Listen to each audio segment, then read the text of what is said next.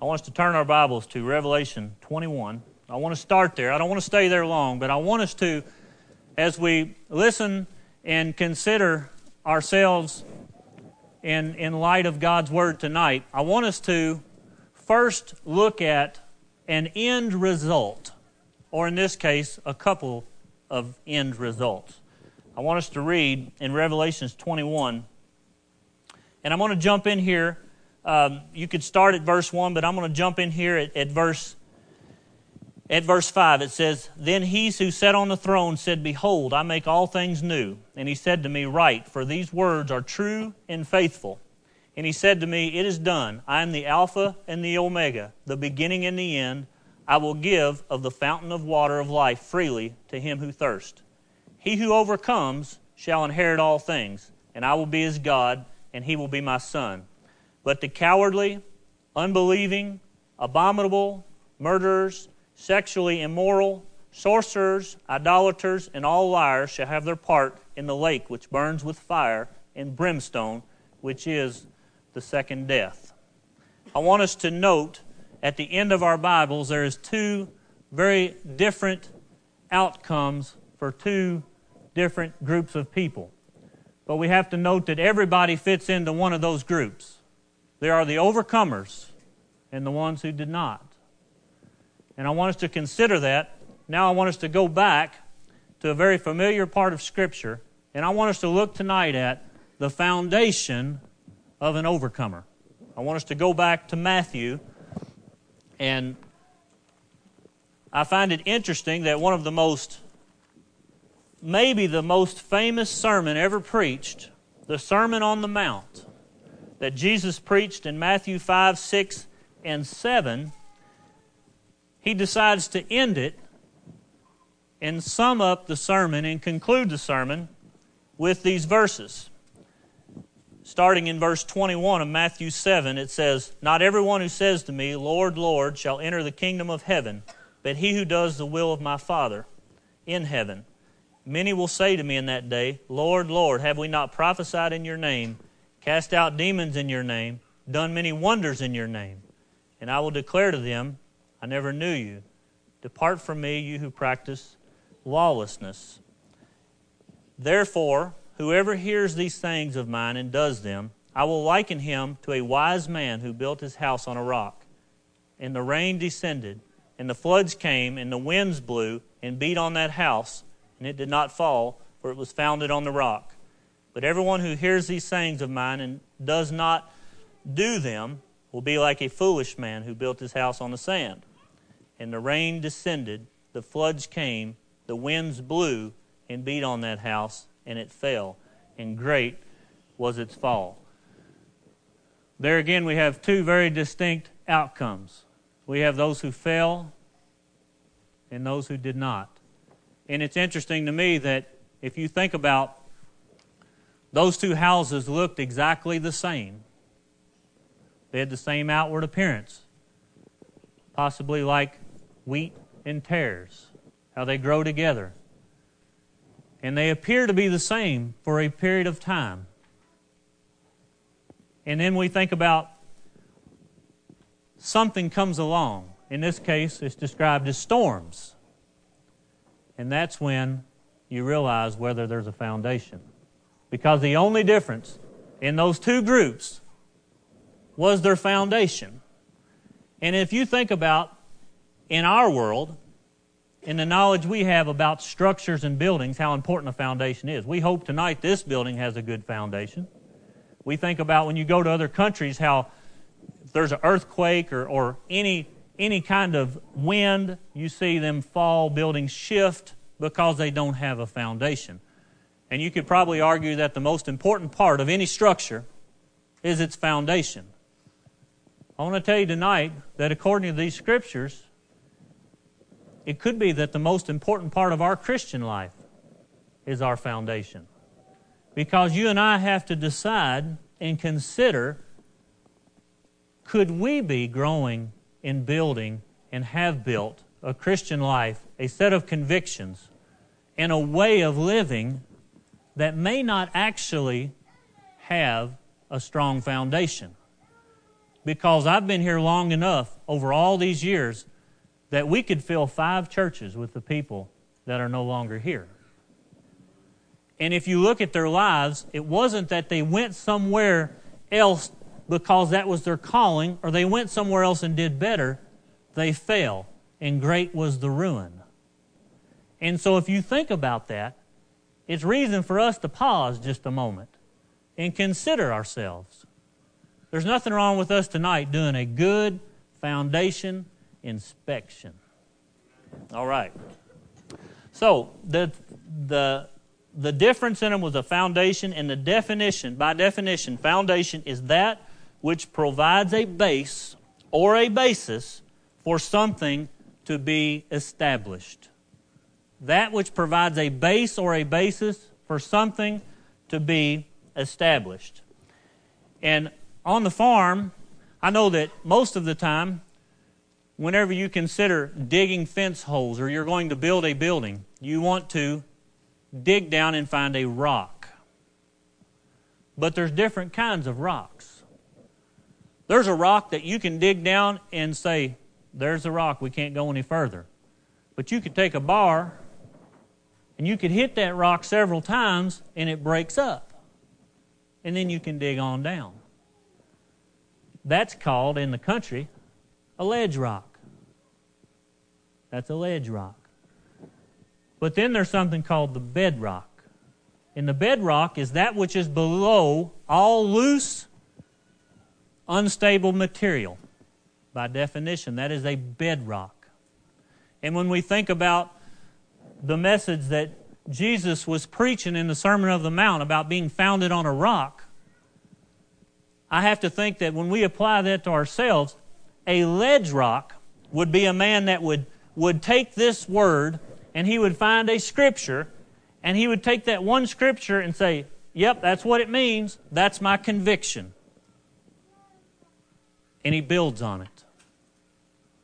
But what happens if the way he interpreted one scripture does not it is, it is not the same in the other parts of the Bible. They contradict. What if it's not confirmed all throughout Scripture? What if when you get your concordance out, which has become a regular occurrence for myself, and realize that has a, actually a different meaning than I thought it did? Because I'm afraid that we can build our Christian beliefs and convictions on ledge rocks we can open up His Word and quote a particular scripture. But if we don't really search it and dig it out and make sure it's confirmed in Scripture, we're running the danger of building on a ledge rock. And if we build on a ledge rock, how are we going to stand when the storms come? Because what happens the first time a conviction is challenged, when adversity hits a conviction or a belief, if it's just based on something that I, I think it says, the house falls. I just want us to do a foundation inspection. We base convictions, our Christian life, our way of living, the way that we believe we are to live to please God. We base our belief in eternity, what God is going to judge, and what God is not going to judge or what is pleasing to God. That's our core as Christians, these convictions. But as we have these, I wonder if we have truly searched out to see is that bedrock right there. I can't say that enough because I'm going to tell you, without a shadow of a doubt, there's storms coming in our life. In our text, it says the storms came, the winds blew. They have already for a lot of people, but they're not going to stop this side of eternity. We have that to know. I want us to turn over to Luke. I want us to look at his account. Luke was a well educated physician. His writing is, is slightly, slightly different, but it is all inspired of God he traveled, not only did he write Luke, but he traveled with Paul some, which I realized, and, and he wrote Acts. but his writing is slightly different, but he has the same account. And I want to pick it up in Luke 6, in verse 46. It says, But why do you call me Lord, Lord, and do not do the things I say? Whoever comes to me and hears my sayings and does them, I will show you whom he is like. He's like a man building a house who dug deep, laid a foundation on the rock. And when the floods arose, the stream beat vehemently against the house, and it could not shake, for it was founded on the rock. But he who heard and did nothing is like a man who built a house on the earth without a foundation, against which the stream beat vehemently, and immediately it fell and the ruin of that house was great. I want us to consider three different areas that we take from this scripture as we do a foundation inspection tonight. First thing, as it says in verse 47, he talks about who has the strong foundation. It says, Whoever comes to me, who hears, and who does. And the first thing I want to look at is he who comes because I am convinced that there are many, many people, possibly some of us that were born in church, or we came to church in a family, or we came to a revival and had an experience, but never truly have been born again. So, if one of the requirements of having a strong foundation has to be salvation, and it says right there, He who comes to me. So we first have to come to Him. I'm going to tell you that there's a lot of people that come and have an experience. Last night I preached at a Pentecostal church in Wadi. And one of the points, I preached on the value of truth. Because if you think about what is the value of truth, because if people come into a church, they come to the Lord, and they say, I had this feeling, I had an emotional moment. Well, my Bible says, the truth shall set you free, not an emotional moment. And if they say, Well, I've never been the same after I left, after I went forward and got prayed for, then they've left out repentance. And Jesus died so that repentance and the remission of sins could be preached to all nations. He says, I am the way, the truth, and the life. He who comes to me. You, you, you all know that scripture. I'm what you all know where that is? I am the way, the truth, and the life. Because I'm not sure where it is right now. But he also says in the Bible, he says, Whom the Son sets free is free indeed. Whom the Son does not set free is not free. That has to be something that we focus on. When we say, He who comes to God must believe that He is. With the mouth, confession is made to salvation. Repentance has to be part of our foundation. If we don't have repentance and forsaking of our sin, then I'm going to say that we do not have a foundation. We must be converted.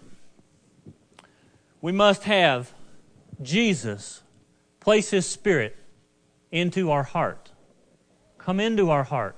If He comes in, we're never the same.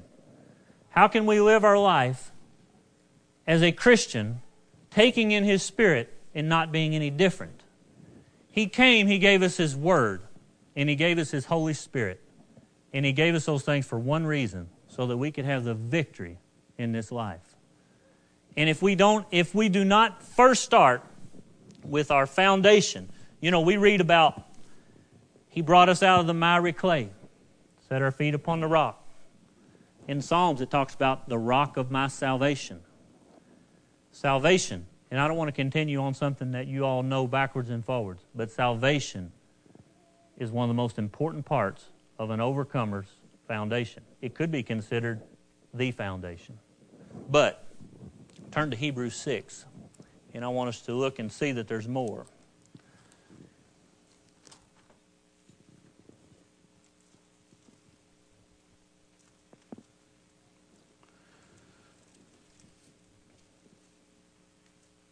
In Hebrews 6, verse 1, it says, Therefore, leaving the discussion of the elementary principles of Christ, let us go on to perfection, not laying again the foundation of repentance from dead works and faith towards God.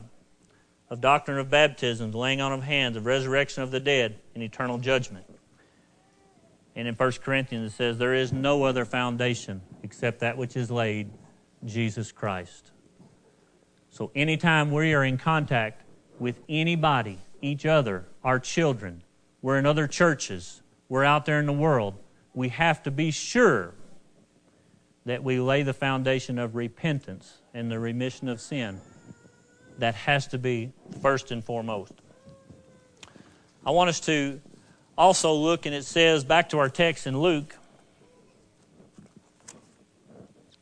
It says, He who comes to me and hears my sayings and does them. Let's look at the importance of hearing his sayings. And you know, when I say that, I believe because I've sat out here for 30 years, I guess. You can lose my attention as a preacher in the first 15, 20 minutes of a sermon. I don't want to do that tonight. There are some important, important parts and aspects of our life that we're talking about tonight. When I say he who hears these sayings, that's part of uh, the ingredients of our foundation in Luke. I don't want us just to say, well, that doesn't apply to me because I hear I'm part of a church that preaches the Word. Hearing's not necessarily, it's not a, just a sermon twice a week. It's about a man sitting down, quietly opening his Bible and praying for the Holy Spirit to direct him and guide him in truth. And as he opens up his Word and he says, Show me and allow me to hear it's listening to his voice, praying, and not only just telling him what we need, but then pausing and listening to hear.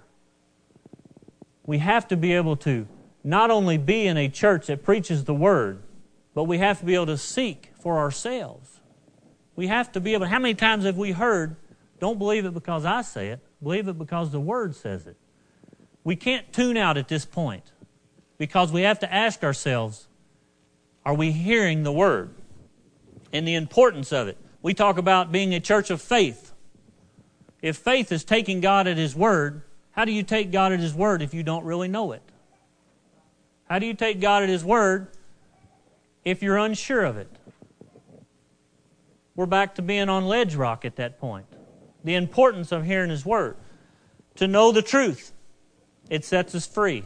We're no longer bound. That's hearing. It's not common, folks, and it's becoming less common. You can go to churches and hear a lot of words, but that doesn't necessarily mean it's truth.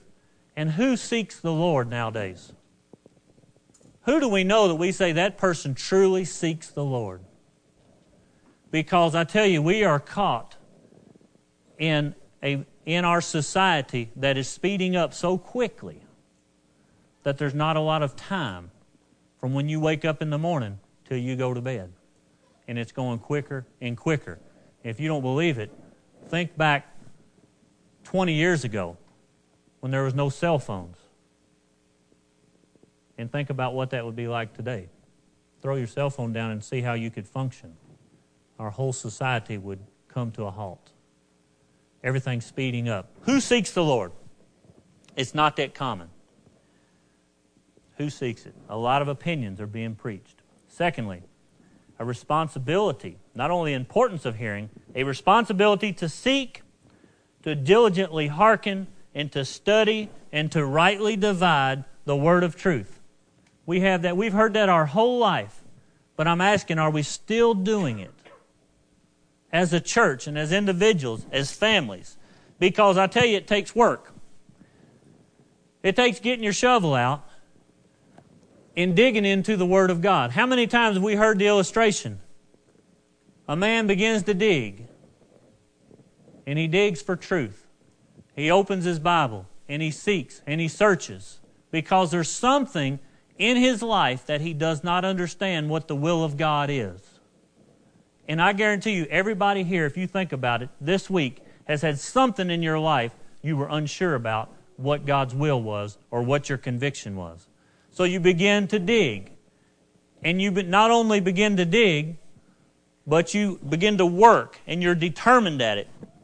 And you go down to find this rock. How many times did our former pastor talk about digging till you dink?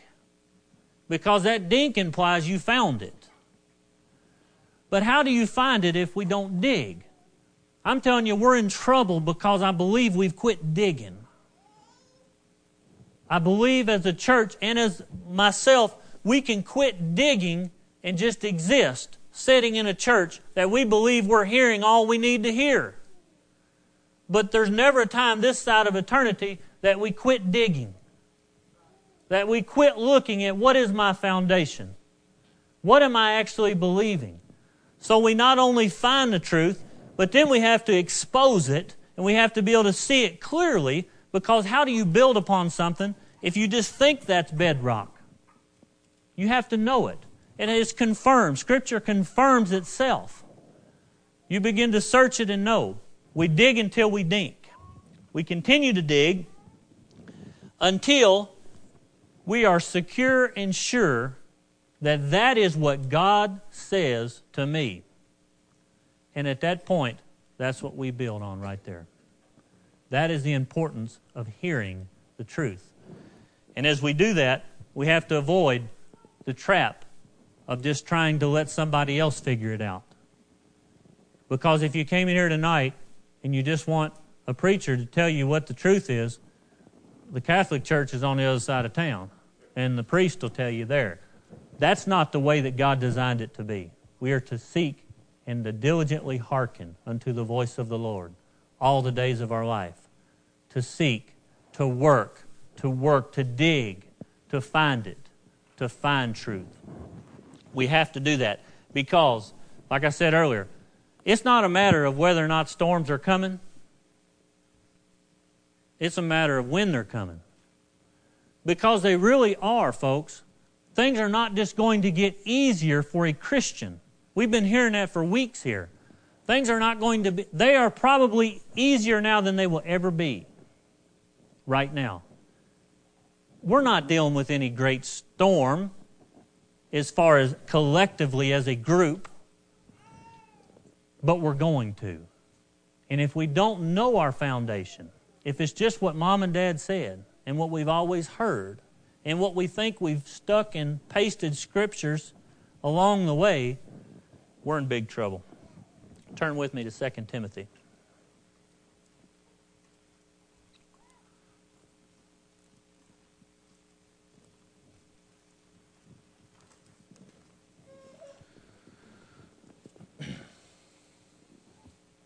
2 Timothy 3. In verse 13, it says, But evil men and impostors will grow worse and worse, deceiving and being deceived. But you must continue in the things which you have learned and been assured of, knowing from whom you have learned them. And then the very familiar scriptures about the holy, the holy scriptures which are able to make you wise for salvation through faith. But if you go over to verse 4 or chapter 4, it says, in verse 3 says, For the time will come when they will not endure sound doctrine, but according to their own desires, because they have itching ears, they will heap for themselves teachers, and they will turn their ears away from the truth, and they will be turned aside to fables. But you be watchful in all things, endure afflictions, do the work of an evangelist, and fulfill your ministry. I want us to consider the fact that the importance of us searching for truth as we do our foundation inspection and to see are we really grounded on the Word of God in all these areas. And it's a great thing to do with your wife, with your husband, with your friends, because the more you do that, the more you expose is this bedrock or is this ledge rock? And all of this is for each other's benefit as we fellowship. Back to our text in Luke it says, Not only he who comes, but he who hears my sayings and does them. I want us to look at being a doer of his sayings. Because as we look down through there, you see the second outcome of the man in 49 but he who heard and did nothing. That was a difference in that man's foundation. Because they both came, they both built, and they both heard. But one did, and one did not. So as we look at our foundation, we need to consider are we doing? Let's look at familiar scripture of being a doer of the word in James 1. And let's look at this and consider our ways tonight. James 1, verse 21.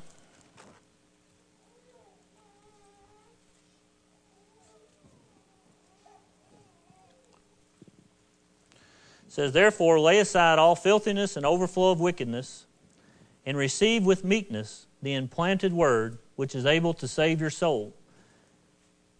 But be doers of the word, and not hearers only, deceiving yourself. For if anyone is a hearer of the word and not a doer, he is like a man observing his natural face in a mirror. For he observes himself and goes away and immediately forgets what kind of man he was.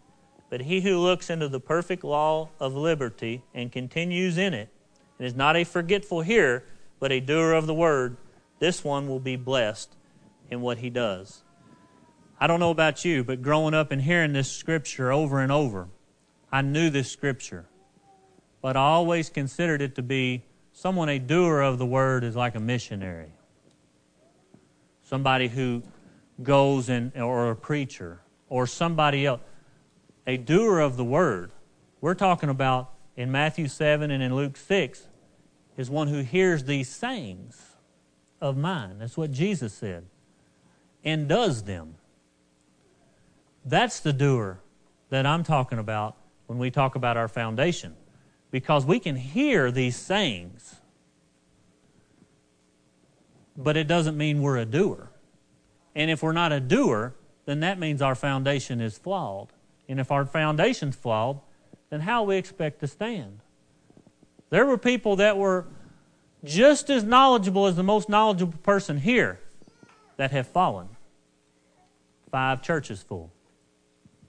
So many that were friends of ours that came and went that I knew their children. We grew up for a short amount of time together. We, we had relationships with them and then something comes along. And I'm not saying it isn't a big deal. Storms are a big deal, but they fail. They heard, but they didn't do.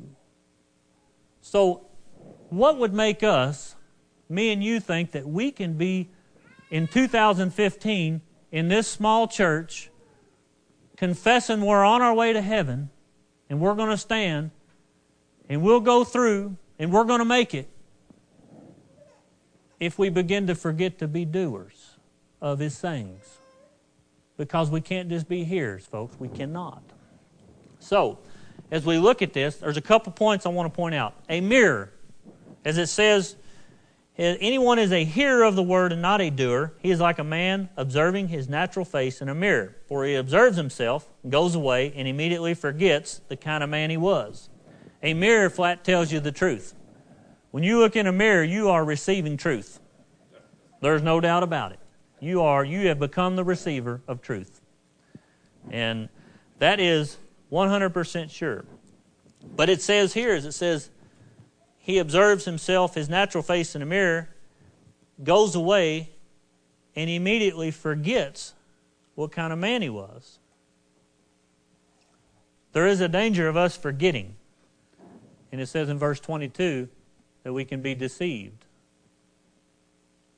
To me, it's a warning for myself and for my family and friends around me that we have a challenge of not being deceived by forgetting to be a doer. We have that, and I don't want to continue to pound on the same point, but I think it's that important. And we in our minds can can kind of we can kind of shove that aside and say, Well, I am a doer. But I promise you, this week you're going to be challenged as to whether or not you're a doer. Something's going to come up.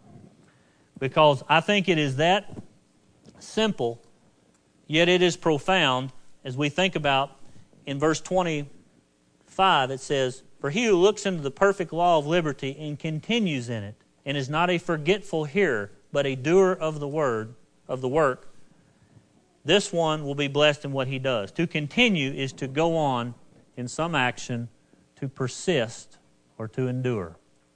And I want to encourage us all to endure, to persist, to continue on and not forget. I want us to think about that. Because if we are a doer of the word, we will bear fruit. Because just like last night, talking about the value of truth, truth is something that when you hear it, then you have an opportunity to understand it by the Holy Spirit. And when you understand it, you can apply it. And when you apply it to your life, you're changed. And when you change, you bear fruit. If you don't hear it, you can't understand it. And if you don't understand it, you can't apply it. That's the importance of the Holy Spirit. We have to be able to understand we have to be able to be guided in all truth. And then when we apply it, then we can bear fruit. We're changed. So, I think it is, as we look at our, our, our text, I think, at least for myself, I'll speak for myself, I think it is my very future. I think it is the most important thing that I have is to be grounded in the Word of God, to search Scripture, to know Scripture, to desire to, feel, to see the entire meaning of Scripture. I want to know God's Word. It is living and powerful and sharper than any two edged sword. I, it, I don't like to hear words that are thrown out a lot, but to, be hung, to hunger and thirst, to desire it, to desire to know truth, and to be able to go in knowing that He placed His Spirit within us to guide us in truth. I think it's our future. I think it's my future. I think it's this church's future. I think it is the future of SCA that we search and know and understand the Word of God. I think that is it. Because I'm going to tell you, everything else is going to take care of itself.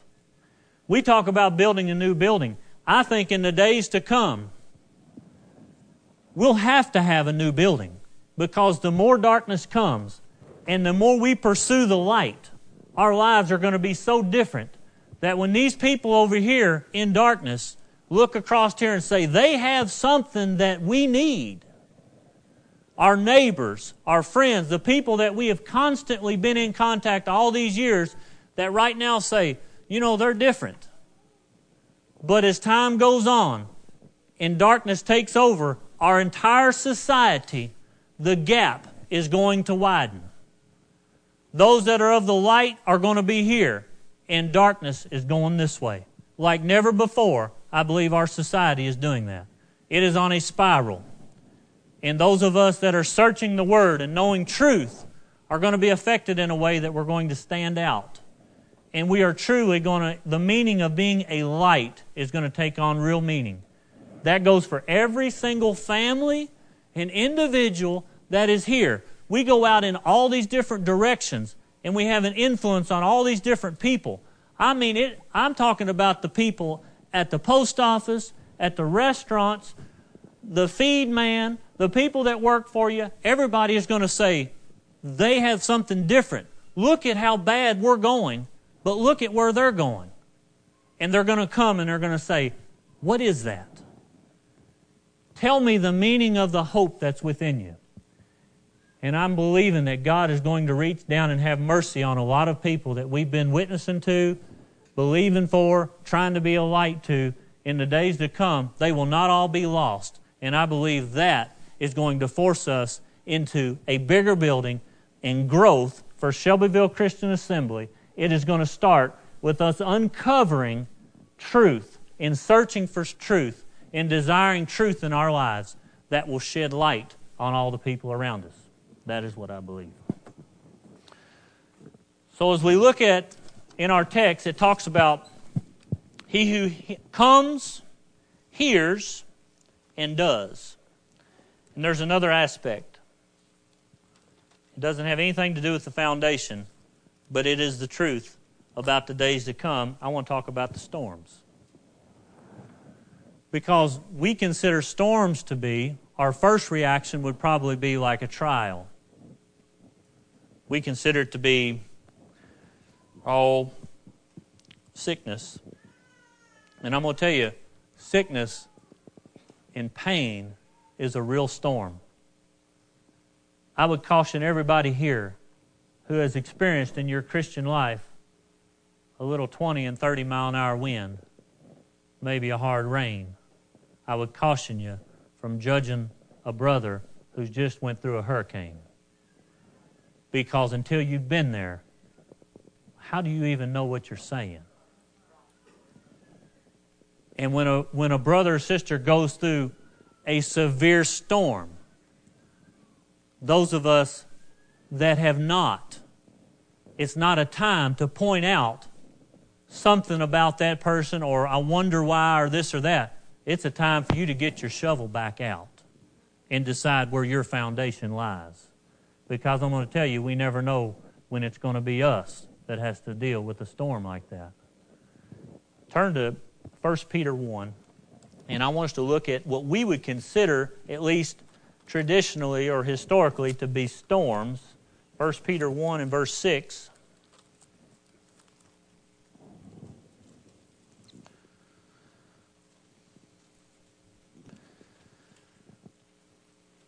It says, well, I'll pick it up in verse 5. It says, Who are kept by the power of God through, through faith for salvation, ready to be revealed in the last time.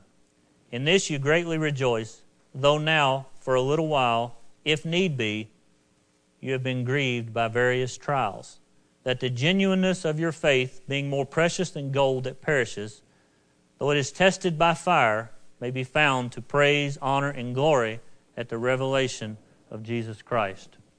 We have always considered the fact that trials not only are common, but they are necessary for our Christian life.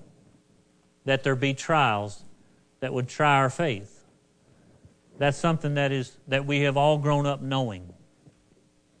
And we consider trials to be, like I said, maybe a sickness or a, or a teenager or a child that that that we're believing for. Or it could be money. Well, we're in a trial, we're in a financial trial. Or it could be some kind of persecution from outside. But tonight, I want us to look at a different kind of storm. A storm that I believe has all of the power and the force from the outside looking at it coming that is going to really shake the foundations of Christians. And it's going to be very difficult to stand. And I want to tell you, it is our changing society. The changes in our society. Because one of the most difficult things to do when a person is living amongst like minded people in a society is to realize when it changes course because everybody is doing the same thing. And whenever we consider ourselves as Christians, we have to ask ourselves have we entered into this flow that our society is into and is beginning to go down? That storm is brewing. I believe it's going to be a real test of our foundations. I'm going to read to you in Matthew a very familiar scripture, but I want us to consider this in Matthew 24, in verse 11, it says, Then many false prophets will rise up and deceive many. And because lawlessness, lawlessness will abound, the love of many will grow cold. But he who endures to the end shall be saved. The interesting part of this, as we read that, we always considered it to be, well, that's our society, that's our world around us. But it's interesting that that word lawlessness is the exact same word. If you do a word study on it, it is the exact same word that is our beginning text in Matthew 7. It says, And I will declare to them, I never knew you. Depart from me, you who practice lawlessness. So if the lawlessness will abound, and then it says here, the people that said, Lord, Lord, didn't we do all these things in your name? And he said, Depart from me, you who practice this same lawlessness. Tells me that the lawlessness in our society can come in to the church. Because right there proves that a person can believe that he is on the right track.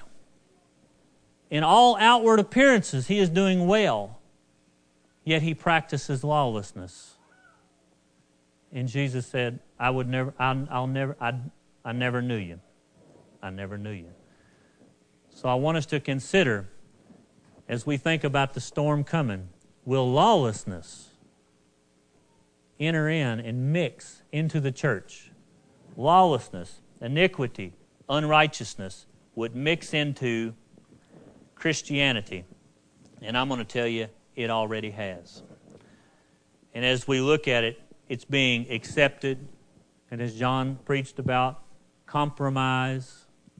We are beginning, our churches and our spiritual leaders are compromising and accepting things into the churches that would not have been dreamed of just a generation ago. It's mixing into the churches. And as we say, I can't believe that, we have to first say, well, what about ourselves? Can it get into SCA? Can we become a church that just drifts along and we go with society? Let me ask you a question. As we think about the change in our society, I want you to consider in your own life experiences you've had over the last year. What about the people around you, what they believe to be right and wrong? Does that sometimes shock you? What about in our schools? The things that go on in our schools. What about, very simply, the disrespect to the teachers? The disrespect for anything. Or all of the other lawlessness, you could say, that is abounding in our schools. What about how the way people are becoming self centered? Everybody's offended. You can't do anything because you may offend somebody. That's because our society is becoming inward thinking, self centered. Everybody has their own constitution.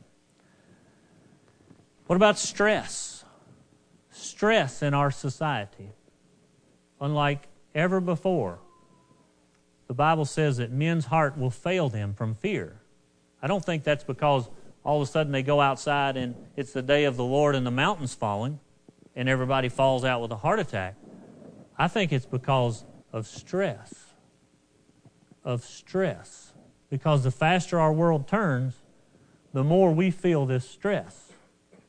And as we think about that things are turning that way, we have to ask ourselves are we being influenced? We think about the work ethic of not only ourselves, but the next generation. You can ask anybody that has their own business, and they can tell you it's hard to find good help. Something is changing in our society. There's a lack of respect, there's a lack of drive. Our babies aren't born any different today than they were a hundred years ago or a thousand years ago. They're still born without any preconceived notion. But what's happening? What about technology? What are we filling our minds with? What, are, what is the world filling their minds with that we have to be sure to guard against? Because if this is headed towards a life of lawlessness apart from God, then how can we guard against that? And see, as soon as you start pointing out particular things, everybody draws a line right there in the sand and says, I don't believe that. That's just his opinion. So therefore, I won't say anything about it. Judge for yourself. Look in the mirror. It'll tell you the truth. It'll tell you whether you're a doer of his sayings or not. I believe it's the job of whoever stands here to search the Scripture, and if there's a warning in it, then say it. And we've got to look in the mirror and say, what about my life right now? is being affected by a society that is in a downward spiral. Because I do not believe we can ever be a light, ever be a witness, ever be the church that SCA was supposed to be if we don't draw a hard line and say, this is the truth, and this is where I'm going to take my foundation at no matter what. Because if we don't have this foundation, the storm that's coming will take us out. And it's going to be our changing society. We will not stand with, for that storm. We will have all kinds of reasons, but we will not. I want us to think about tonight are we already affected? Have we suffered some storm damage as families and individuals? I want us to think about, and it says in Luke, it says these sayings. These sayings. And it's interesting to me that he says that after the Sermon on the Mount. That's how he concluded his sermon. If Anybody that comes to me and hears these sayings and does them. So then you would have to say, well, at the end of a sermon, why don't we see what that sermon said? And obviously, we don't have three months of Wednesday nights to go through the Sermon on the Mount, but maybe we should. Because these sayings, if they're so important that it is decisive whether or not I stand or fall, whether I do these sayings, it seems I would need to know what those were. I want us to think about, and we know them all already. I want us to think about whether we are suffering storm damage. The first one, it says in Matthew 6, it says, I'm going to read it to you. Matthew 6, verse 34. Therefore, do not worry about tomorrow, for tomorrow will worry about its own things. Sufficient for the day is its own trouble. And then to make sure that we're not taking something and building upon a ledge, let's go over to Philippians 4.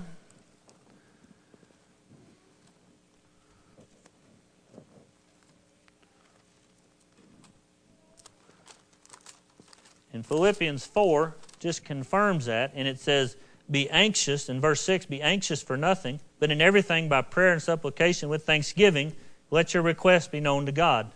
Listen to this, verse 7, in light of our changing society. And the peace of God, which surpasses all understanding, will guard your hearts and your minds through Jesus Christ. That's getting down on bedrock. And listen what I'm going to tell you what the devil's going to tell you when you hear that. Well, my situation is unique.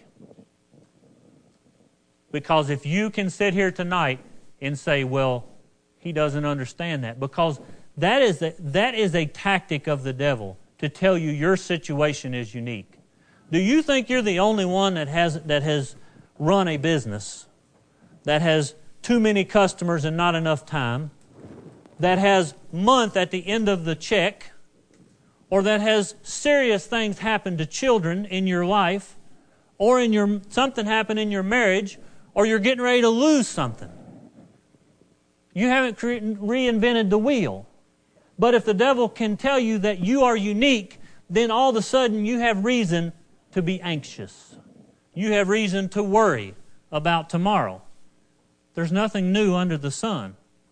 Someone told me the other day in passing, they were kind of talking about something, a little worked up, and they said, Well, I know you wouldn't understand that. You just tell somebody to go do something. And I thought, we don't really know each other. We really don't. There could be things going on in each other's lives that are heavy. And the devil would love to consume us with being anxious and worrying. And I'm going to tell you that we have to get to bedrock.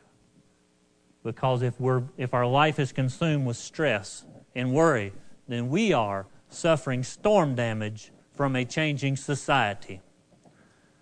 Our society has changed, and the storm is brewing, and our house is getting shook. And we've got to check our foundation. Amen? Another thing is, whenever we see these sayings of His and it says, Let your light so shine before men, having a testimony, being an example. Society says you have to fit in because if you don't fit in, you are offensive. If you stand up for a particular thing, there is a group that will fight you. So, therefore, hey, keep this easy. Fit in. You don't have to be different. That is the winds of our changing society. And if we realize that after a while we are fitting in with those that are in darkness, it doesn't have to mean that we are partaking in, in some sort of sin. But if we fit in and we're no longer different, we're no longer a light, then we have suffered storm damage for our changing society. What about how we forgive each other? We're going to be wrong. If you weren't wrong this week, probably next week.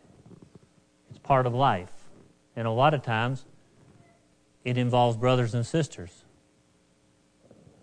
So, what about when it says forgive? Does that mean we put them on probation? Does that mean that we have our reasons why that won't work? See, if we're living this way, y'all see, this is so clear to me.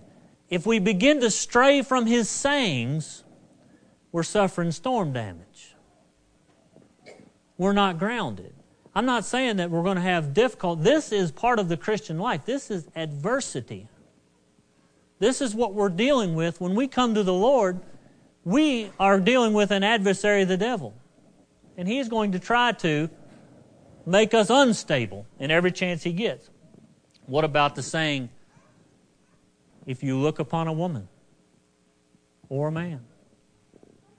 Let me tell you, our society is changed to the point where if you want to lust and you want to have a peek at pornography, you probably have it in your pocket or in your iPhone. And it's right there, handy, and it's available to everybody in here, including you young guys.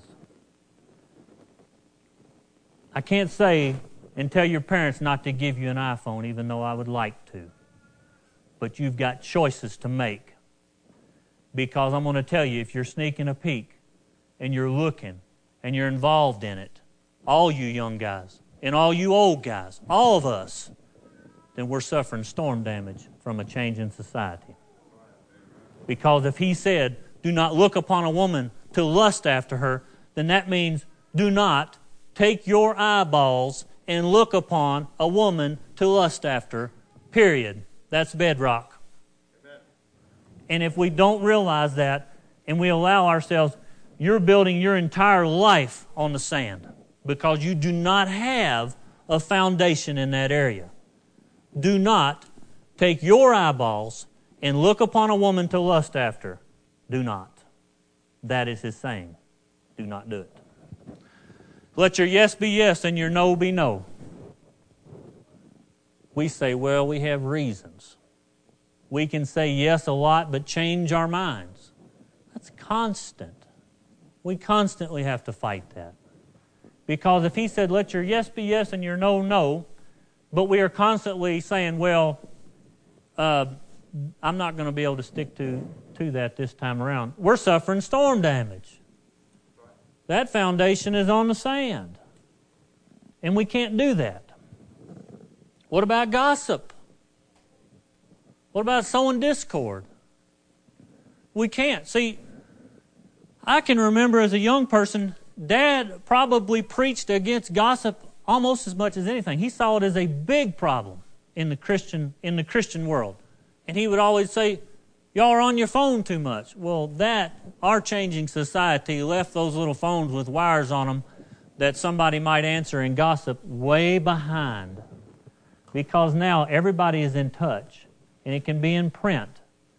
But if you push the send button, you said it. If you push send, you said it.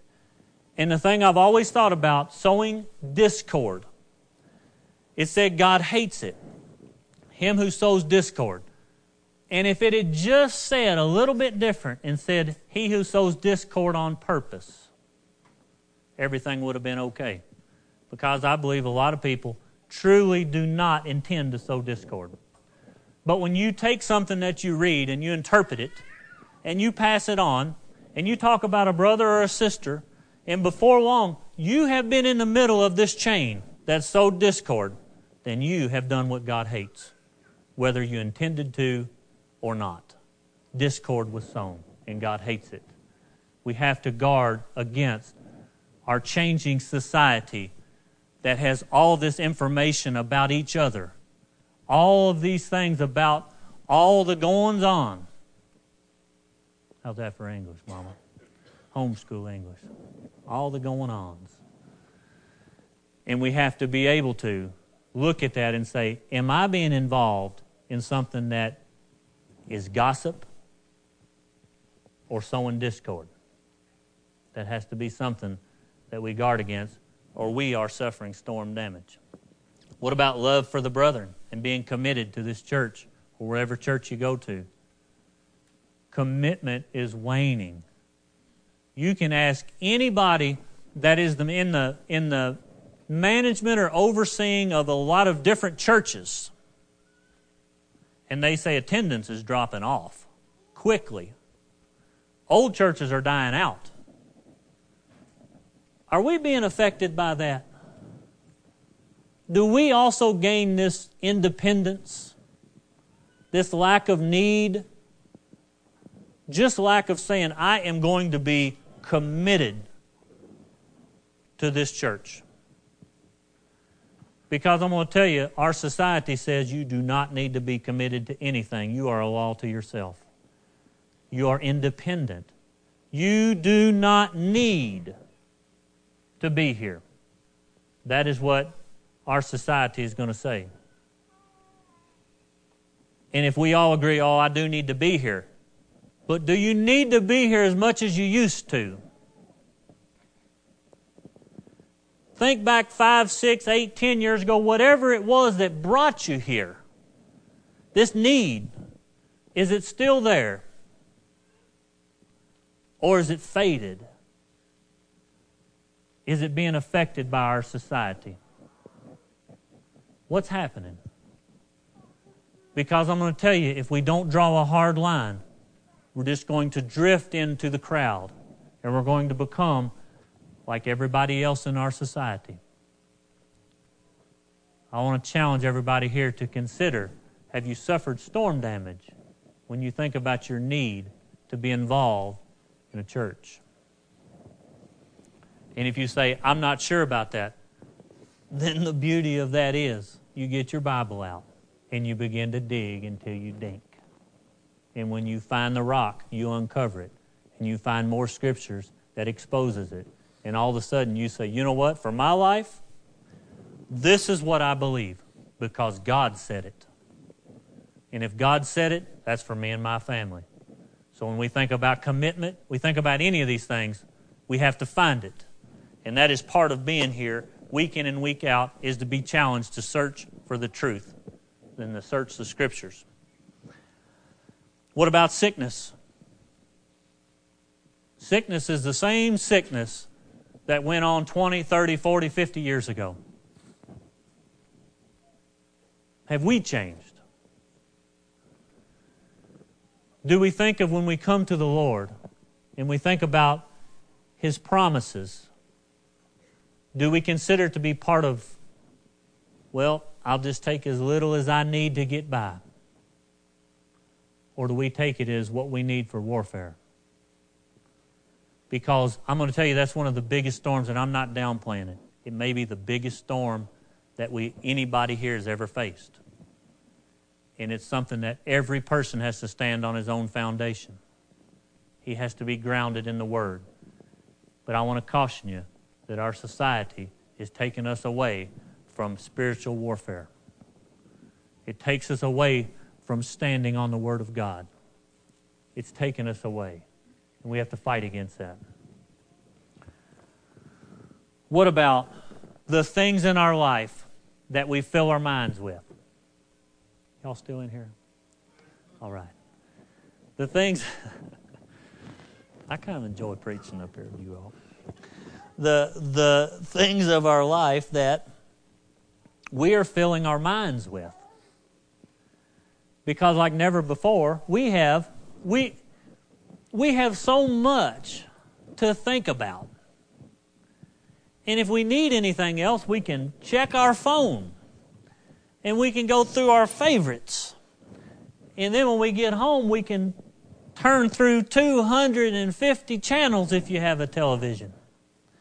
See, I grew up in the days when it was called the trashy vision. And it was it was all about if you have a trashy vision, you are being influenced by the things that come across it. Well, the reason that was undermined years ago is because you could filter what comes across. See, back in the old days, they had four channels. And nobody wanted to get off the couch to turn down the commercials. So the idea was you're being filled with some kind of trash, therefore you have a trashy vision. Y'all remember that? Okay. But here's the snare. Because now we can filter that. We can record something, fast forward, we can rewind, we can do anything we want to. We can have good, wholesome, educational entertainment to put in our minds. But the danger is it can also consume our time. It's no different than anything else that becomes something that we spend all of our time doing. It's just like sports. If you try to remember who won between two different teams two years ago, I bet you you cannot. In moderation, I don't think there's anything wrong with being entertained by a sporting event. But when our minds are consumed with it, then the devil can sit back and say, He's been affected we got him because he's got all this information. So flooded with information. It could be information about other people, it could be this, this idea of, social media. It has its place. People are in touch now with each other that never and know the needs of each other and, and can keep in touch. But if it fills our minds from the time we wake up to the time we go to bed, and our minds are so full of things then how in the world do we seek the Lord and to dedicate ourselves to diligently hearkening to truth? How do we do it? Because it's not that any of these particular things are wrong, but all of them together can be our ruin. They can ruin us. And if we look up at the end of a phase of our life and we think, man, I don't have the same thoughts in the same closeness that I had with the Lord just a short amount of time back. It's not because you've lost your mind, it's because you filled it with something else. We still have the same ability to ponder and to think and to meditate on the Word of God in the things of the Lord. We still have the capacity to do that. But when we come down to the choice of filling our minds with something else, we have suffered storm damage by our changing society. And I'm going to tell you, we're going to have to take drastic measures. Because I can say that tonight, and you can walk back out that door and burn another five years, just like that. So I challenge you what are we filling our minds with? And what about seeking the Lord? just like I was saying. Who seeks the Lord anymore? Who does? The fact that we can sit here and listen to Scripture and ideas, things that can convict us, and walk out the door and never give it any more thought, is a sign that we have suffered serious storm damage. Regardless of who is speaking, regardless of any of the events in our lives, any of the situations that we consider to be unique tonight, If we can hear God's word and we can become convicted and walk out of here and forget it, then we're being affected. Storm damage. So tonight, as I begin to close, I want us to consider another side. I want us to consider the fact that we're all still here. I want us to evaluate as we look at our foundation the fact that we're still standing. No matter what storm has come through our life, we are still standing. You still believe on the Lord. You still have a conscience. Your conscience bears witness. You desire His presence. These are not things that are common and happen with someone that is fallen. This is someone who is standing. We have stones of remembrance, trials, things that He's brought us through. We have a testimony. You don't have a testimony if you've fallen. So as we think about that, we are still standing because God has kept us and He is still on His throne and He is still in control of every day and every situation that we have in our life right now. God is in control of that. And as I think about as a church, the illustration of putting our hands to the plow, it doesn't say if you pause, it said if you look back. So if anybody here feels like my life has paused, my spiritual life has paused, that doesn't mean you've let go of the plow, folks. The fact that you're still here and standing means that you can say, Let's go. Giddy up. And the plow takes off again. We still have our hands to the plow, and we still have work to be done.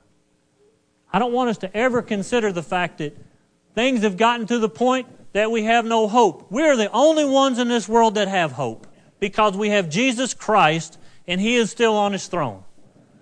We're the only people in this world that can say that. Not, on, not our church, but I'm talking about born again Christian people, God's people. I want to tell you four reasons that we can stand. I want to tell you four. Because in Matthew 28, he said, He would never leave us or forsake us, even to the end of the age, and that includes 2015 and beyond. He will never leave us or forsake us. Second, in Revelation, it says, He said, strengthen that which remains, which means that you can strengthen that which remains. Because as we look at the foundation of our life, we may have had suffered storm damage, may have shifted at some point, but that doesn't mean we can't strengthen that which remains. And if we have the knowledge that we can strengthen that which remains, then that means that we can still stand and we can still become strong and we can, for, we can fix whatever foundation trouble we may have. It can be fixed because we can strengthen that which remains. Thirdly, is that there is no temptation or trial that has taken you, but such as is common to man and God is faithful. The word temptation, if you look at the definition, means adversity, experience, or putting to proof. So there is no adversity, there is no experience, there is no putting to proof that can overtake you, but that which is common to man, and God is faithful and will make a way of escape. That is the reason that we can stand in the storms that are coming in our life. Because no adversity, no experience, no putting to proof is more than we can handle, and that's a promise. So that is the third reason that we can stand. And fourth, I'm going to read it to you in Jude. And it's a common scripture, but think about this. Jude, verse 24.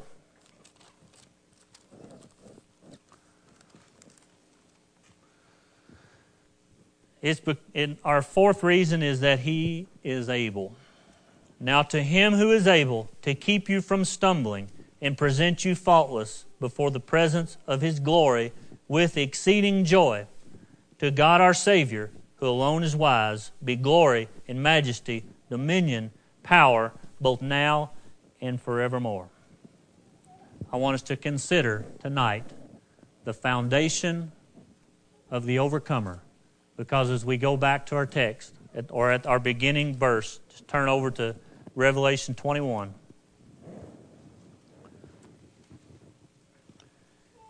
In verse 6 says, He said to me, It is done. I am the Alpha and the Omega, the beginning and the end. I will give the fountain of water of life to him who thirsts. He who overcomes shall inherit all things. I will be his God, and he will be my son. Folks, we're still standing. We have time to check our foundations. Amen? Amen. Let's pray.